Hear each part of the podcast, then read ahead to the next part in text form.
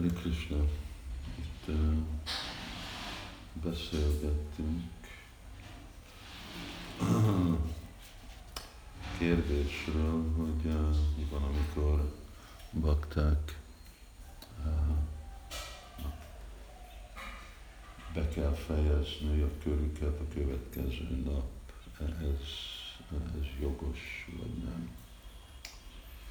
És válaszoltam, hogy hát igen, ez Sászrában le van írva, Hari Bhakti Vilás, Silprapád mondta, de hát persze ez egy különleges körülmény, különleges helyzetben van ilyen, mert végre fogadalmat veszünk, hogy minimum 16 kört csapázunk, és az igazából egy minimum. És akkor legalább azt a 16 kört be kell tartani. Ha,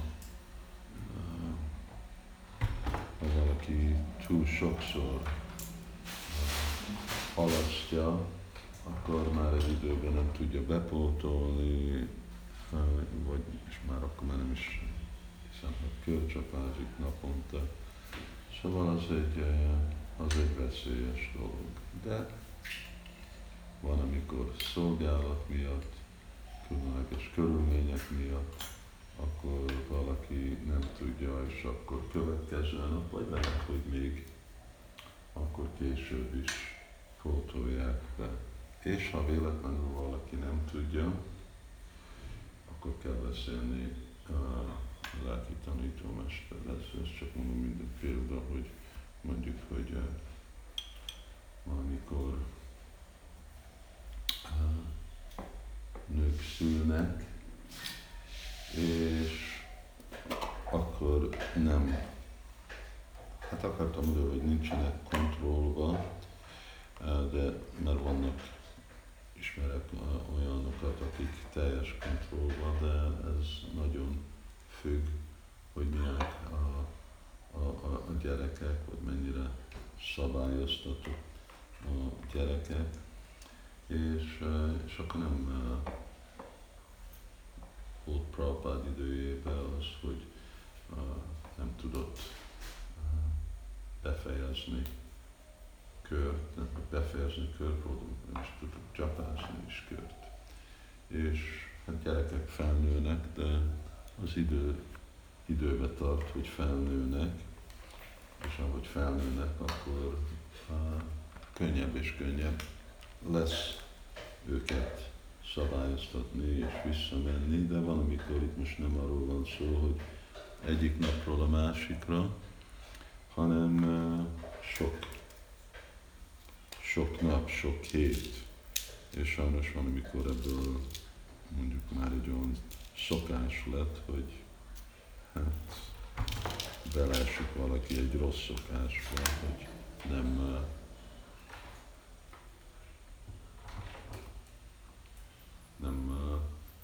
gyapázok. És akkor már nem a gyerekek az ügy, hanem már inkább a mama. Ez általában a mamával van, nem a férfiak elég jól megúszák ezt a helyzetet. És akkor a, a nőkkel uh, van ez a probléma. Uh,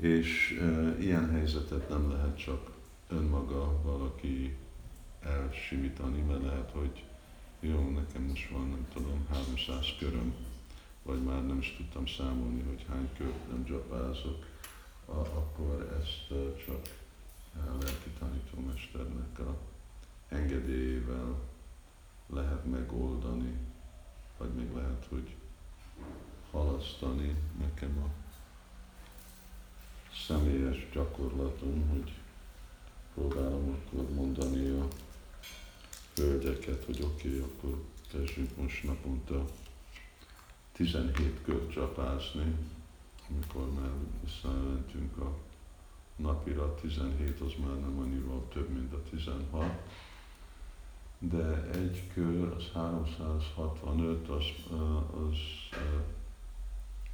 300, 65 kör. Hát 16, szóval, hogy valaki lemaradt, akkor az 16 nap évente. És hát már, már is számolok többet, de akkor ez alapon lehetne folytatni. Nem akarod megnézni, hogy megtalálod azt a dobozt? És uh,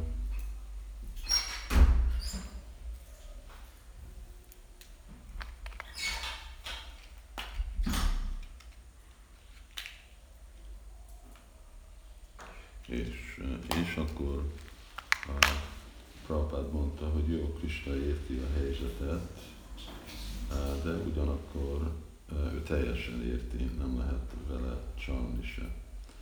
Szóval nem lehet trükközni Krishna. Oké, okay, Krishna érti, és akkor csinálhatok, amit csinálhatok, az is megint már aparád lesz, abból is sértés lesz. Nem nagyjaszja hipát hír, nem vigyatét azt, hogy hír. Gondolom, hogy hát Krishna nagyon kedves, és akkor, akkor hanyagolhatom. Nem lehet hanyagolni, van a felelősségem, de igen, Krishna, Krishna kedves, hogyha valaki őszinte. Szóval uh, uh, eredetileg ugye Silo Prabhupád akarta, hogy 64 kört csapázzunk, és elképzelhető, hogy nagyon más lenne a Krishna tudat mozdalom, más lennének a bakták, ha mindenki 64 kört csapázna, akkor hát egy, hogy sokkal több kört kell majd akkor baktáknak majd behozni, amikor nem tudnak naponta azt csapázni. De ugyanakkor ugyanakkor sokkal Krishna tudatosabb lennének is a bakták, amikor 64 kört csapáznak ha jól csapáznak, aztán 64 az azt jelenti, hogy négyszer annyi sértést követek el, hát még mindig, még mindig jobb, azért mondja Sászra, hogy aparádam, lyukánam, nem négyam, harantiyagam, még ha sértéssel mantráz valaki, az még mindig jobb, mint nem mantrázni. Szóval még mindig jobb több több sértés. Miért? Mert időben, ha valaki próbálja elkerülni ezeket a sértéseket mert e, gyorsabban fog elérni arra a szintre, hogy nem követel sértést. De hát a másik aspektus, hogy akkor e, kevesebbet csinálnának is a bakták, ha mindenkit 64 kör csapázna, mert mert uh, szó időig tart baktáknak az a dzsapázás. Volt, amikor egyszer egyik ismerőse barátja Prabhupádnak kérdezte, hogy miért olyan lassan csapáznak a bakták.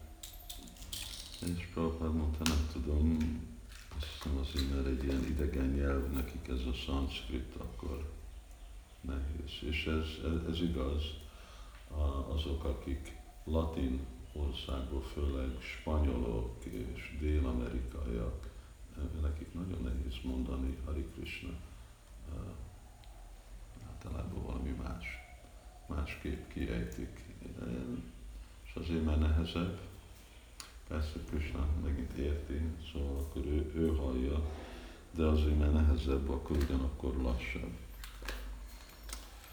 És Prabhupád úgy bátorította tanítványokat, hogy kellene tudni nekik már egy pár év után öt perc alatt mondani a, a mantrát, és főleg, hogyha valaki nagyon jó figyelmes és jó odahal, akkor elképzelhető, hogy még gyorsabban is.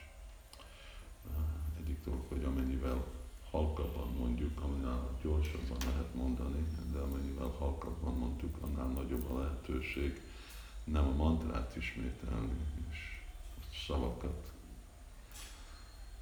Szóval egy tudomány, egy tudomány énekelni Hari Krishnát, és de az, ami ez a mi életünk, és amikor sértésekről van szó, akkor óvatos kell lenni, mert persze a sértések nem csak a mantrázás alatt történnek, ez a ahogy mondja, hogy a tíz sértés a szent név ellen, az igazából a tíz sértés az odaadó szolgálat ellen, de azért, mert eszenciája az odaadó szolgálatnak a nem Sankatán, a szent név, akkor ez így van kifejezve.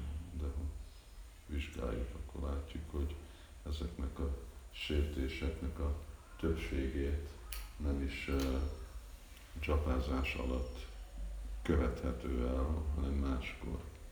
De még mindig a Szent Név lesz az, aki meg fog sérülni, és aki ellen követjük ezeket a hibákat.